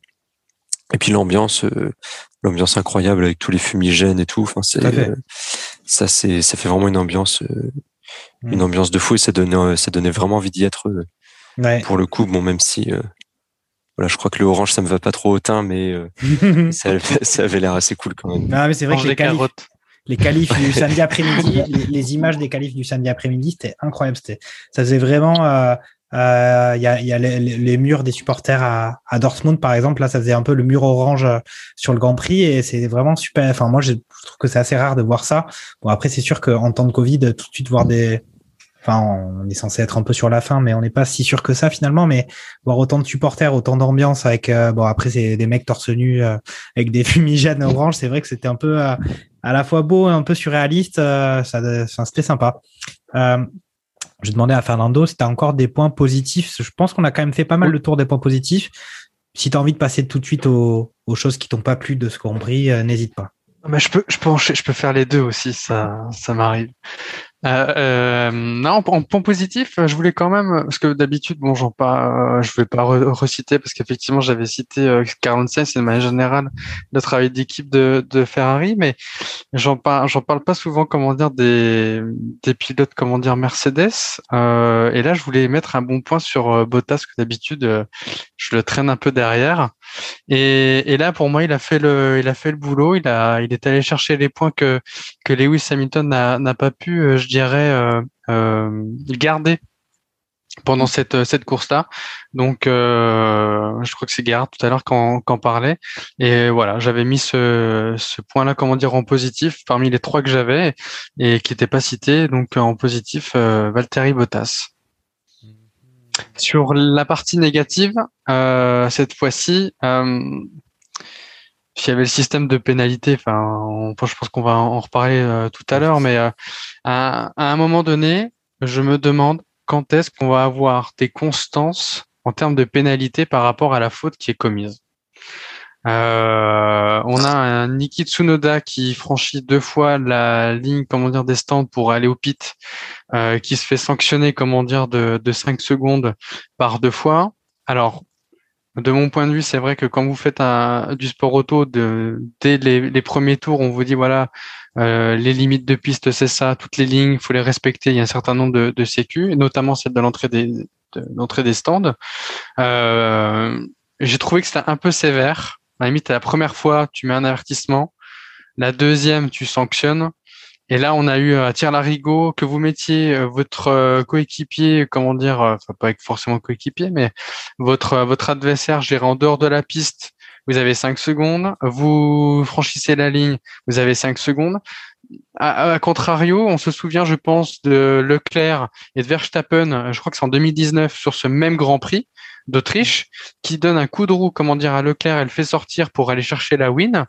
Euh, pas de sanction. Et là, on, a par plusieurs reprises, comment dire, des, des pilotes de F1 qui euh, vont dans le bac à gravier. Et là, on a 5 secondes. Donc, il y a, y a à chaque fois deux poids, deux mesures sur la même sanction. Et je pense que la FIA va falloir très clairement euh, clarifier les choses et attribuer des sanctions qui soient à hauteur de la gravité, on va dire, de, de la de la sortie de piste ou comment dire euh, de l'erreur euh, commise. Alors, ça, Donc voilà, c'est un peu le coup de gueule. Donc ça, c'est pas facile parce qu'il y a déjà la VAR. En vrai. Enfin, quand même, hein, je vois pas ce qu'on va pouvoir euh, mettre de plus. Euh, écoute, euh, Gerhard, je- bon, alors Charles, Charles d'abord, et puis après, on faudra donner la parole à, à Gerhard qui avait déjà évoqué ce sujet de bah, accepter que les pilotes puissent prendre des risques. euh, parce que si à chaque fois qu'on prend des risques, on se fait sanctionner de, de 5 places sur la grille, euh, on fait plus rien du tout. Quoi. Charles, Mais justement, je crois qu'ils avaient, depuis 2019, où il y avait eu euh, le, le, le cas, le cas en Autriche, ils les avaient laissés après en, en Angleterre euh, se, se battre. Et justement, euh, Leclerc avait dit bah, maintenant, si on peut, on peut faire ça, autant le faire. Et justement, je crois la saison d'après, où ils avaient, ils avaient dit bon, bah, maintenant, le track limit, c'est ça. C'est, enfin, ils avaient été plutôt justement pris le contre-pied de, de ça en disant bon, on va éviter et mettre des pénalités à, à tout va. Quoi. Donc, euh, Ouais, ça- mais, mais j- effectivement, je rejoins Fernando là-dessus sur le fait que que d'un d'un d'un Grand Prix à un autre, euh, les commissaires sont capables, de, vu que c'est pas les mêmes tout le temps, euh, sont capables de, de, de, de faire pleuvoir des pénalités. C'est pas normal que du coup sur un Grand Prix à un autre, on peut, on peut se retrouver avec 5 secondes. sur- Alors, moi, je te poserai la question, Charles, de, de quelles sont les, les situations de dépassement telles qu'on a pu voir sur ce Grand Prix d'Autriche euh, qui avaient été similaires euh, dans les Grands Prix précédents. Là, quand même, on a, pour moi, c'est c'est quand même assez. Il n'y a pas beaucoup de questions à se poser. Je trouve que les sanctions, elles sont, elles sont assez Ah, méritées quand même. Par, par exemple, mais oui, oui, oui. Après, c'est vrai que par exemple l'année dernière, quand, quand Hamilton il pousse, euh, il pousse Albon dans le gravier euh, au virage 4, euh, il prend 5 secondes aussi. hein. Ça, c'est ce qui donne le, le, le premier podium de Norris euh, l'année dernière. Mm. Donc, pour le coup, pour, pour le coup, je pense qu'ils ont pris le contre-pied de se dire bon bah on va, on va éviter que ça aille trop loin en en ne disant rien en fait, que ça aille trop loin et en mettant des pénalités. Ok, bon, Gerhard, vas-y, vas-y, raconte-nous ce que tu penses de tout ça. Est-ce que euh, c'est histoire de pénalité? Est-ce qu'on n'a qu'à supprimer toutes les pénalités euh, et puis comme ça, au moins, il y aura du spectacle? Non, pas, pas toutes les pénalités, mais euh, juste pour en revenir à la, aux pénalités de Tsunoda, c'est quand même des pénalités qui sont un peu cons, quoi. Enfin, Ah, oui, tout à fait. Euh, moi, je pense que, enfin, bon, j'ai jamais fait de sport auto vraiment, mais si effectivement c'est une question de sécurité, il y a un moment, faut mettre aussi, euh, faut mettre la, ligne quelque part et euh, c'est pas une histoire de, oh, bon, t'as prévu une, une première fois, fais attention, ça peut être dangereux et après on te, on te sanctionnera après. Non, c'est bon, on sanctionne direct et en théorie, enfin, c'est quand même assez rare qu'on voit des, euh, des pénalités euh, pour entrée de entrée de zone, enfin entrée de zone Mhm. des stands, je sais pas comment ça. D'autant plus que, enfin, c'est pas comme si euh, le, le Grand Prix, il le connaissait pas, quoi. Il a fait quand même tous les essais libres avec, il y a la même réglementation qui, euh, qui s'applique, tous les qualifs avec, il y a la même rég- réglementation qui s'applique. Mm. Donc, euh, moi, je trouve que c'était plus de la maladresse et bon, bah, tant pis, c'est la règle, c'est la règle, bah, c'est, euh, c'est, euh, c'est 5 secondes. Sur les, euh, sur les pénalités de, euh, qu'on a vu, alors en particulier, bah, du coup, c'était trois, il me semble. Euh, c'était une de Norris, euh, qui, du coup, lui vaut la, enfin, potentiellement lui vaudrait la- les, cinq, les cinq secondes qui lui font euh, passer en troisième place et non pas en seconde. Et les deux de Perez, moi je trouve que c'était un peu dur pour euh, pour Norris parce que alors ça n'a pas été beaucoup filmé. Peut-être que c'était parce que du Mm. coup c'était le Red Bull Ring et que et qu'on voulait pas trop laisser le doute dans l'esprit des, euh, des téléspectateurs. Mais je j'étais pas convaincu que Perez était vraiment devant quand il le double et après il se fait sortir un peu. Bah, bah, il était pas devant, il avait le, le- le- Norris avait le droit de garder sa ligne. Euh, c'est beaucoup plus clair sur euh, sur sur Leclerc qui lui est vraiment devant euh, est vraiment devant Perez au virage et il se fait sortir la première fois euh, et la deuxième fois et la deuxième fois est d'autant plus dangereux qu'en fait il, il manque de perdre le contrôle de sa voiture complètement euh, quand il Mm. euh, quand il est dans les graviers. Mm. Donc euh, je trouvais que c'était aussi un peu deux poids deux mesures sur les euh, sur les sur les sanctions parce que pour moi c'était pas forcément après vous peut-être que vous me direz si j'étais ou pas mais c'était pas forcément les mêmes cas de figure qu'on voyait euh, entre Norris et les deux pénalités que se prend se prend se prend Perez. Hmm. Donc c'est là où je trouvais qu'il y avait un peu de d'inconsistance sur les euh, sur les sanctions qui, qui ont été données. Après, moi, je trouve que ce qui me semble un peu particulier sur ces sanctions, c'est que une sanction, normalement, c'est censé, bon, déjà, euh, bon, ben, voilà, ça, ça sanctionne, mais ça empêche aussi la récidive. Euh, en l'occurrence, euh, de ce qu'on a pu voir de ces sanctions-là, elles n'ont pas été véritablement préjudiciables euh, par rapport à, à ce que le- à ce que les pilotes ont pu faire derrière. C'est-à-dire que, au final, euh, cette prise de risque euh, valait la chandelle, euh, ce qu'on a pu voir pour ces pour ces voitures, non, euh, Niki? Euh, oui, oui, complètement. Et je te rejoins dans le sens où euh, Pérez, le fait d'avoir tassé Leclerc euh, deux fois, de l'avoir emmené dans le bac à gravier, euh, derrière, Leclerc n'a plus du tout eu l'opportunité de redoubler Pérez. Et même avec ces 10 secondes de pénalité, Pérez finit devant Leclerc. Mm. Donc euh, euh, là, alors après on peut discuter de, de dire est-ce que les sanctions sont assez sévères, trop sévères ou quoi. Là où c'est quand même un petit peu euh, ça, ça interpelle, c'est que on a un pilote qui euh, franchit la ligne blanche euh, deux fois. Alors, comme disait euh, très justement Gerhardt, euh, à un moment donné, euh, c'est le règlement, c'est interdit. Euh, tu, tu respectes pas le, le règlement, tu, tu es sanctionné. Mais euh, techniquement, Tsunoda, ça lui a rien apporté. Mm. Euh, ça lui a pas fait gagner de temps de, de, de franchir cette ligne. C'est interdit, donc il est sanctionné, c'est logique. peut-être- C'est peut-être ça qui est encore plus inquiétant. C'est peut-être ça qui est encore plus inquiétant du côté, du côté mais, de mais, mais par contre derrière voilà c'est que c'est que derrière euh, un pilote qui qui fait euh, qui qui bafoue un petit peu les règles euh, et euh, cette action lui profite derrière, euh, il est sanctionné de la même manière qu'un pilote qui gagne pas de temps. Euh, Enfin, c'est là où c'est c'est un petit peu bizarre et ouais, c'est euh, co- comme on l'a tous un peu dit, ça donne un peu l'impression d'avoir deux poids deux mesures quoi. Et, euh, et comme l'a dit euh, Charles Carrefour, c'est que d'un Grand Prix sur l'autre, euh, tu vas faire, euh, tu vas tasser un petit peu. D'un Grand Prix sur l'autre, tu sais pas si tu vas être sanctionné ou pas quoi.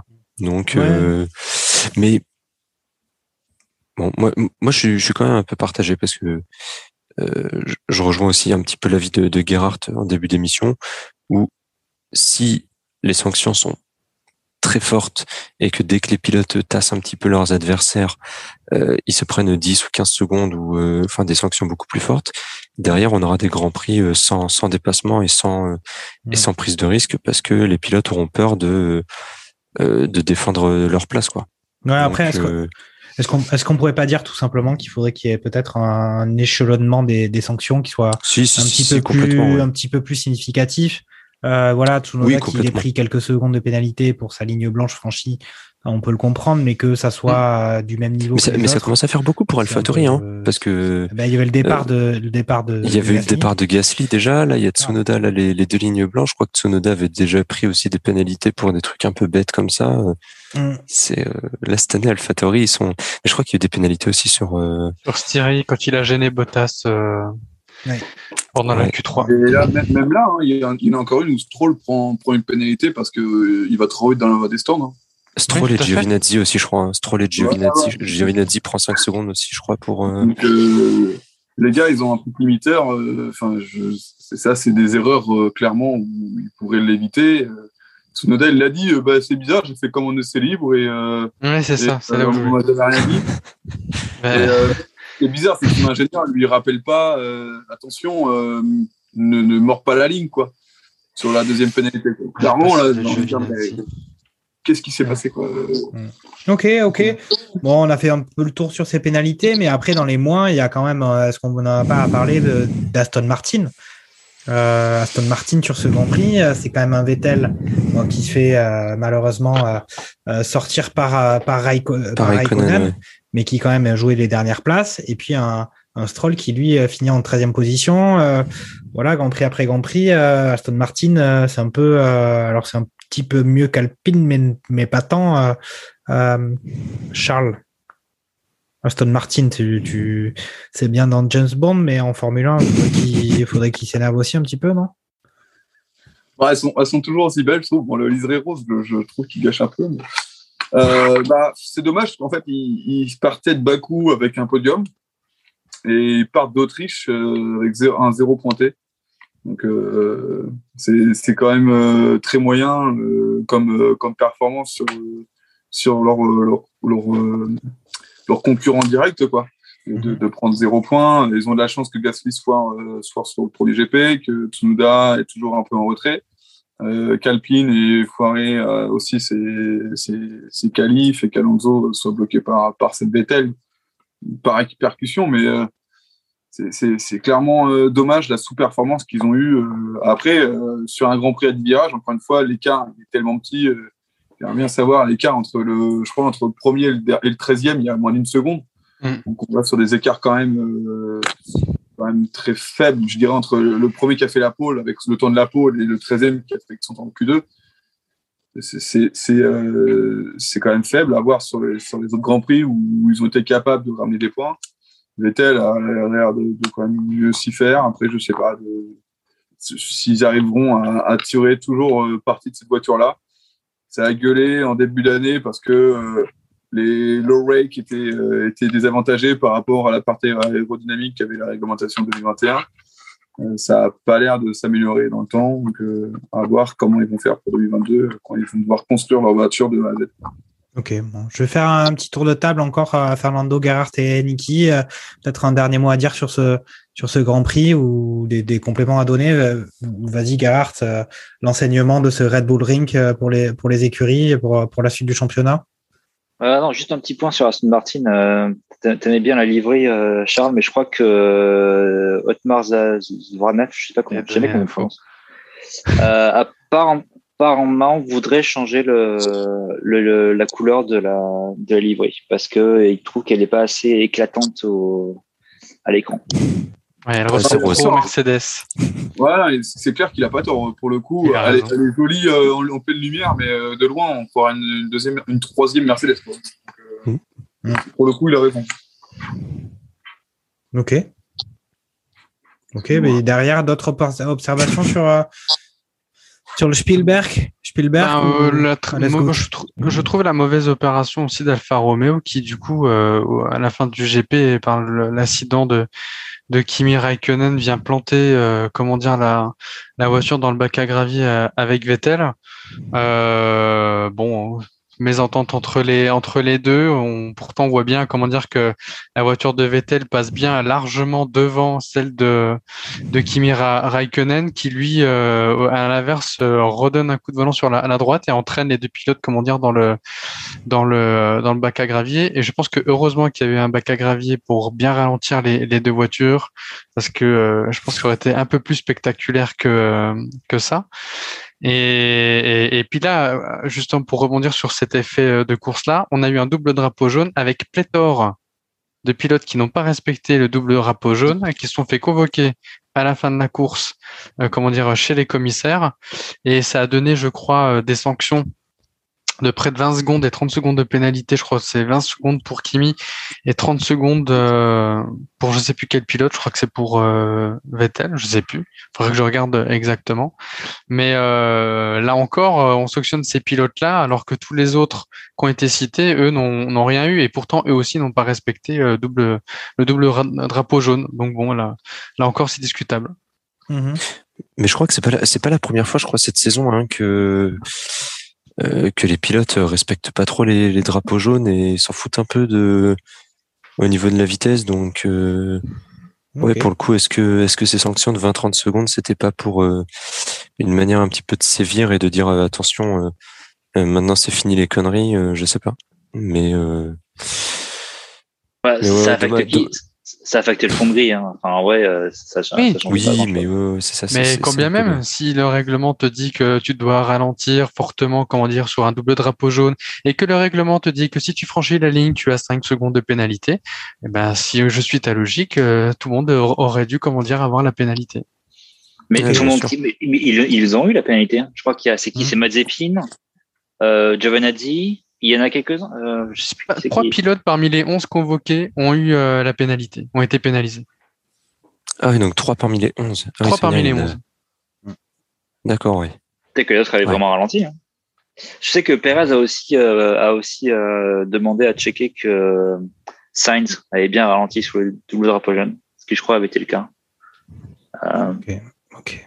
Ça va devenir, il va falloir qu'ils embarquent les avocats dans les, dans les places hein, si ça continue comme ça, les, les Grands Prix. Les huissiers. les huissiers sont le monkey seat. ok, bon, bah, au final, euh, bon, on a fait le tour euh, de ce Grand Prix. On va pouvoir, euh, Ouais. conclusion du truc, c'est quand même Red Bull a pris quand même euh, sur ces deux week-ends consécutifs en Autriche, a pris quand même, une- a installé quand même une domination qu'on sent vraiment importante. hein. On a vu un, un Max Verstappen qui a quand même conduit à sa main. On l'a pas senti en difficulté ce week-end. Euh, ça fait quand même beaucoup de grands prix d'affilée où on sent qu'il y a une vraie différence et qu'il est un peu, euh, on va dire, à l'acmé de, son talent pour l'instant. C'est très beau pour Max Verstappen. Et ben, on va, bientôt passer à parler des pronostics pour le prochain Grand Prix, le Grand Prix de Silverstone. Mais avant ça, on a euh, notre fameuse séquence des cinq infos inutiles de la semaine que nous allons écouter. C'est box, box, box, box. Salut à tous, c'est Sébastien Vittel pour les 5 infos inutiles de la semaine. Suite au changement de circuit pour le Grand Prix de Russie en 2023, Pirelli a annoncé développer des pneus neige. Romain Grosjean va devenir ambassadeur des barbecues Weber pour leur nouvelle campagne de pub. La FIA a mis 4 heures pour prendre une décision après les mouvements dangereux de Vettel lorsqu'Alonso arrivait derrière lui. C'est exactement le temps de l'étape du Tour de ce samedi, à croire que les commissaires étaient devant. George Russell et Superman n'ont jamais été vus dans la même pièce en même temps. C'est officiellement officiel cette prolongation d'Ocon, on pourrait pas y réfléchir un peu plus? Et voilà, c'était Sébastien Vittel pour les 5 infos inutiles de la semaine. On se retrouve au prochain Grand Prix. Ciao Voilà, voilà, on a fait le tour des cinq infos inutiles. On passe tout de suite à ce Grand Prix de, de Grande-Bretagne à Silverstone. Euh, on va peut-être refaire un petit point sur les pronos qui avaient été qui avaient été lancés par nos par nos chroniqueurs euh, la semaine dernière. On n'avait pas ceux de. Gerhardt, hein.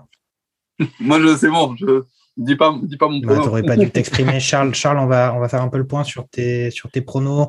Sur ce Grand Prix d'Autriche, tu avais annoncé une victoire de Lewis Hamilton, suivi d'une deuxième place de Valtteri Bottas. Pour le coup, là, la deuxième place de Bottas, c'était plutôt futé. Troisième place, Sergio Perez. Et euh, tu avais annoncé quand même un abandon moteur euh, du côté de Max Verstappen. Donc là, on, on était sur une grosse cote. Et puis, bon, ce qui se passe souvent avec les grosses cotes, c'est que c'est souvent les moins probables et c'est celles qui n'arrivent que très rarement. Et Ouais. voilà, donc au final, bon, voilà, mais ensuite, on va, on va peut-être parler de ce qu'avait annoncé notre, euh, notre ami Fernando. Il avait annoncé une victoire de Verstappen, suivi de Lewis Hamilton et troisième place de Norris. Donc, euh, on était plutôt pas si mal que ça hein, du côté. J'ai une Red. Bull, une Mercedes et une McLaren. C'est assez consistant, hein, semaine après semaine, du côté de Fernando. On est, on est pas mal. Euh, et puis, euh, bah, Niki, on n'avait pas, mais Olivier Pastis. Alors, vous avez peut-être été un peu déçu parce que Olivier Pastis a dû euh, abandonner, euh, abandon technique hein, sur ce, sur ce, sur euh, cette émission, sur ce barbecue. Problème de, problème de réseau euh, sur, euh, sur l'équipement euh, électronique d'Olivier. Il avait annoncé une victoire de Max, suivi de Sergio Perez. Donc, c'était un doublé Red Bull pour lui et une troisième place de Valtteri. Euh, il était pas dégueulasse. Hein. Et puis, bon, Jacques Lafritte, qui, qui lui avait fait, essayé de faire pour une fois un pronostic un peu confort. C'était Lewis Hamilton, suivi de Max Verstappen, suivi de Sergio Perez. Bon, c'est pas, c'est pas ouf, ouf. Hein. C'était confort, mais, mais pas, pas parfait. Donc là, Grand Prix de Silverstone, on est, on arrive en Angleterre. On se dit que c'est censé être euh, le Grand Prix pour, euh, pour Lewis, hein, probablement.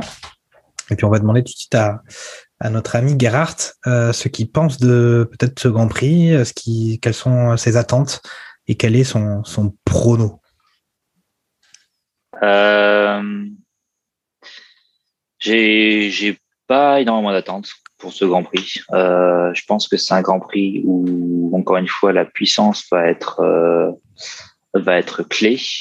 Donc je vais dire Red Bull Max Verstappen en premier. Euh, bah, Hamilton quand même et Norris en 3. Ils ont quand même une bonne vitesse de pointe les McLaren. Charles, Charles, euh, il va falloir monter la pente hein, euh, après ce, dernier week-end. Qui c'est qui casse le moteur sur Silverstone? On sait que c'est quand même un, un Grand Prix où, où ça, ça y va quand même? Qui c'est qui Ouais, casse le moteur c'est le moteur. euh, Je dirais Ocon, qu'il est dans la, dans la pente descendante, Ocon. Tu penses qu'il va un petit peu trop forcer? Euh, note-le, note-le, on sait jamais, hein, pétard. Après, il a pété à Bakou, donc euh, franchement, ça serait vraiment pas de chance pour lui. Non, mais ça veut dire que tu penses qu'il il fera pas de podium alors? Ouais, non. Ok. Non, non, il, il fera pas de podium. Ch- Cherche un Carrefour, notre expert en casse. Expert météo et casse. Il me, reste, euh, il me reste 12 week-ends pour parier sur le bon, euh, le bon cheval. Sur la bonne casse moteur, c'est ça. Et la bonne météo, hein. vous oublierez pas qu'il faudra aussi parier sur la météo tout à l'heure. alors, j'ai regardé en début, en début d'émission, la météo, il annonce Et il de la pleut. pluie. Et il pleut. Non, mais Il pleut tout le temps. La alors, Après, c'est- après c'est Silverstone. Hein. Oh non, non, pluie, la C'est vrai que- euh, La, la cote est un peu plus basse du coup pour la pluie là. Tu, tu, Ouais, te mouilles déjà, pas- tu te ouais, mouilles on pas va- trop. Tu te mouilles pas trop. non, mais, ouais, ouais. non, Voilà, le- c'est beau ça, mais on va d'abord essayer de faire des pronostics sur la F1. C'est c'est peut-être un peu plus facile que faire des pronostics sur le, sur le temps quand même. Franchement, euh, Euh, alors, Verstappen en, en 1. Euh, là-dessus, Ouais. je pense que je vois pas trop de, de doute là-dessus. Euh, Perez en, en 2 et euh, Norris en 3. ouh là là là là, là, il y a un désamour assez, assez fort des. Euh, J'ai mis, mis- j'ai mis Hamilton euh, en 1 la semaine dernière, ça ça m'a pas réussi. Ça se trouve, je dis un truc et l'inverse se, se passe. hein. Ouais, t'es t'es un peu le chat noir. T'es le chat noir de probablement le chat noir de de, de barbecue F1, c'est possible. Euh, Fernando, ton ton avis sur ça Euh, Je mettrais bien. euh, ça va surprendre tout le monde. Un, un Verstappen en 1, Ouais.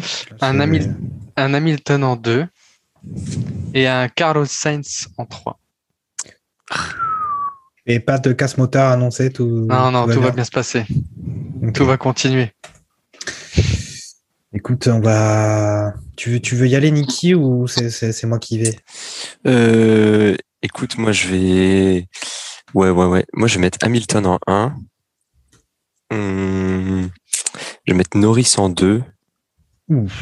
Et en 3, en 3, je vais faire. euh, je vais me baser en fait sur, euh, euh, sur la stratégie de, de Fernando qui s'est basée sur les Grands Prix de l'an dernier. Et du coup, je vais mettre Leclerc en 3. Là, c'est Non, parce que. en attends, imaginant tu- du coup, en imaginant du coup une casse moteur ou un accident de, de Verstappen. Attends, tu veux nous rappeler un peu le podium de l'année dernière? Podium de l'année dernière, c'était Hamilton qui est arrivé premier, suivi de Verstappen, suivi effectivement de Charles Leclerc. Euh, à noter que le Et- meilleur tour, le meilleur tour, c'était Max. Ouais, ouais, ouais, mais le, le- la course, parce qu'il y avait eu deux, deux grands prix là, à Silverstone, et je crois que Leclerc avait fini 4 aussi à la, à la course suivante, donc on va, on va tenter la grosse cote. euh, Hamilton, Norris, Leclerc, du coup. Ce serait le premier, euh, grand- le premier euh, podium de Leclerc cette année. Ouais. C'est ça. Et puis, sachant quand même que l'autre Grand Prix, il me semble que c'était euh, Verstappen qui s'était imposé. Donc, on est quand même sur. euh, c'est assez disputé. Donc, moi, j'annonce. euh, c'est à mon tour maintenant, euh, Jacques Lafritte. Euh, j'annonce une victoire de, de Lewis Hamilton, un gros regain de forme euh, de son côté, euh, qui revient sur ses terres et qui s'impose, suivi d'un Max Verstappen, suivi d'un Sergio Perez. Euh, troisième position, voilà. Et puis euh, casse moteur, je suis encore un petit peu trop, non, c'est trop bien trop risqué pour moi. Ok les gars, alors je voulais, je voulais vous faire part, on va, on va tenter une nouvelle rubrique, une rubrique qu'on a l'habitude de faire euh, sur Radio Merguez Co, qui s'appelle la, la rubrique de l'extrait merguez. Et donc euh, l'idée, Ah.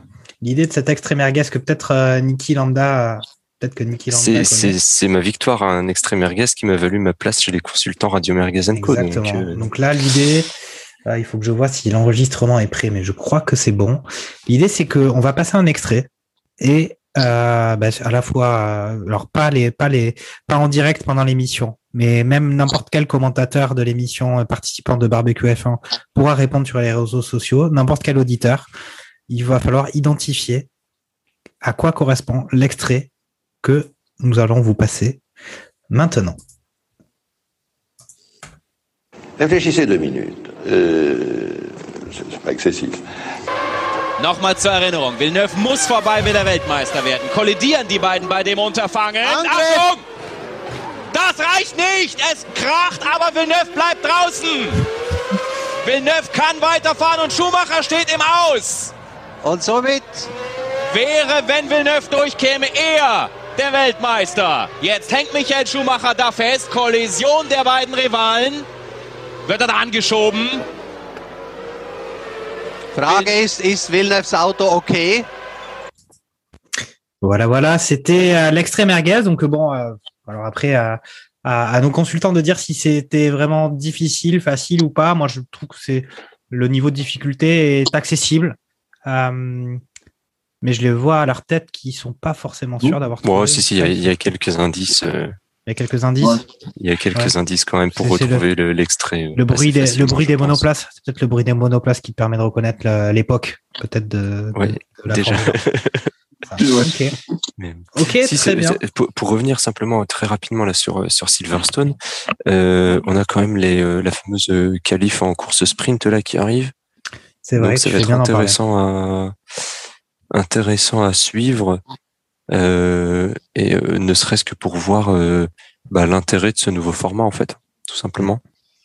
Est-ce Ouais, que Tu, as- tu fais est-ce que ça va dire. apporter du un peu plus de suspense ou est-ce que bon finalement ça va être euh, un peu un peu barbant à, à voir mais euh, mais ça va être intéressant à voir quoi du coup. Ouais, Donc dans de vo- 15 jours. de voir comment les teams se comportent euh, sur les budgets capés pour éviter de casser la voiture. Là, on a deux courses, on a Mm. Plus de spectacles. Le but, c'est, je pense aussi ça, hein, c'est pour euh, dans un week-end de Grand Prix d'avoir euh, plus de, de spectacles, on va dire tous les jours. Vous avez le vendredi où il y a la qualif, donc là vous avez un petit spectacle. Vous avez la course, du coup, les 30 minutes de course le samedi qui apporte aussi un petit peu de spectacle. Puis là, vous avez la, la grande messe du, du dimanche où, où là c'est euh, la, la, la, la, la grosse fiesta. Euh, donc, euh, donc voilà. Mais à voir ce que ça donne. Moi, ce que j'ai hâte, c'est la prise de risque. Je voudrais voir s'il y a autant de prise de risque sur la petite course que sur la grande. Mhm. Effectivement, c'était un, bon rappel de la part de Niki. Première fois qu'on va peut-être voir ces, sortes de, courses dans la course. Et ça a l'air euh, plutôt intéressant pour euh, le samedi après-midi. Je le rappelle, ce Grand Prix de Grande-Bretagne, ça sera bah, pas le week-end qui arrive, hein, c'est relâche. Ce sera le à partir, euh, ça sera le 18 juillet. Donc euh, dans à peu près 10 jours. Ok, bon bah les gars, mais merci d'avoir été présents pour ce nouveau barbecue F1. C'était encore super sympa. Euh, Est-ce que quelqu'un d'entre vous a un petit mot de la fin à ajouter euh, ou euh, là c'est bon, ça y est, on a on a donné tout ce qu'on avait. euh, on est allé euh, au bout au bout de ce de ce barbecue? Je pense qu'on est bon, on peut fermer la grille euh, du camping. C'est ça. Et euh, du camping de Spielberg et revenir l'année prochaine du coup. Ok. Et commencer à se tartiner de biafine aussi. Mm, C'est ça, pour pas finir orange comme certains. Bon bah les gars, merci. Et mettre un kawaii pour Silverstone. Euh, et, et Charles Carrefour nous prédit, Oh, pas-. Ouais, ouais, nous prédit casse moteur, il nous prédit la pluie. Euh, on va voir ce que ça va donner. Merci à tous. Et puis euh, bah, rendez-vous après le dernier virage du prochain Grand Prix les gars. Salut. Ciao ciao. Ciao. Salut. Salut à tous.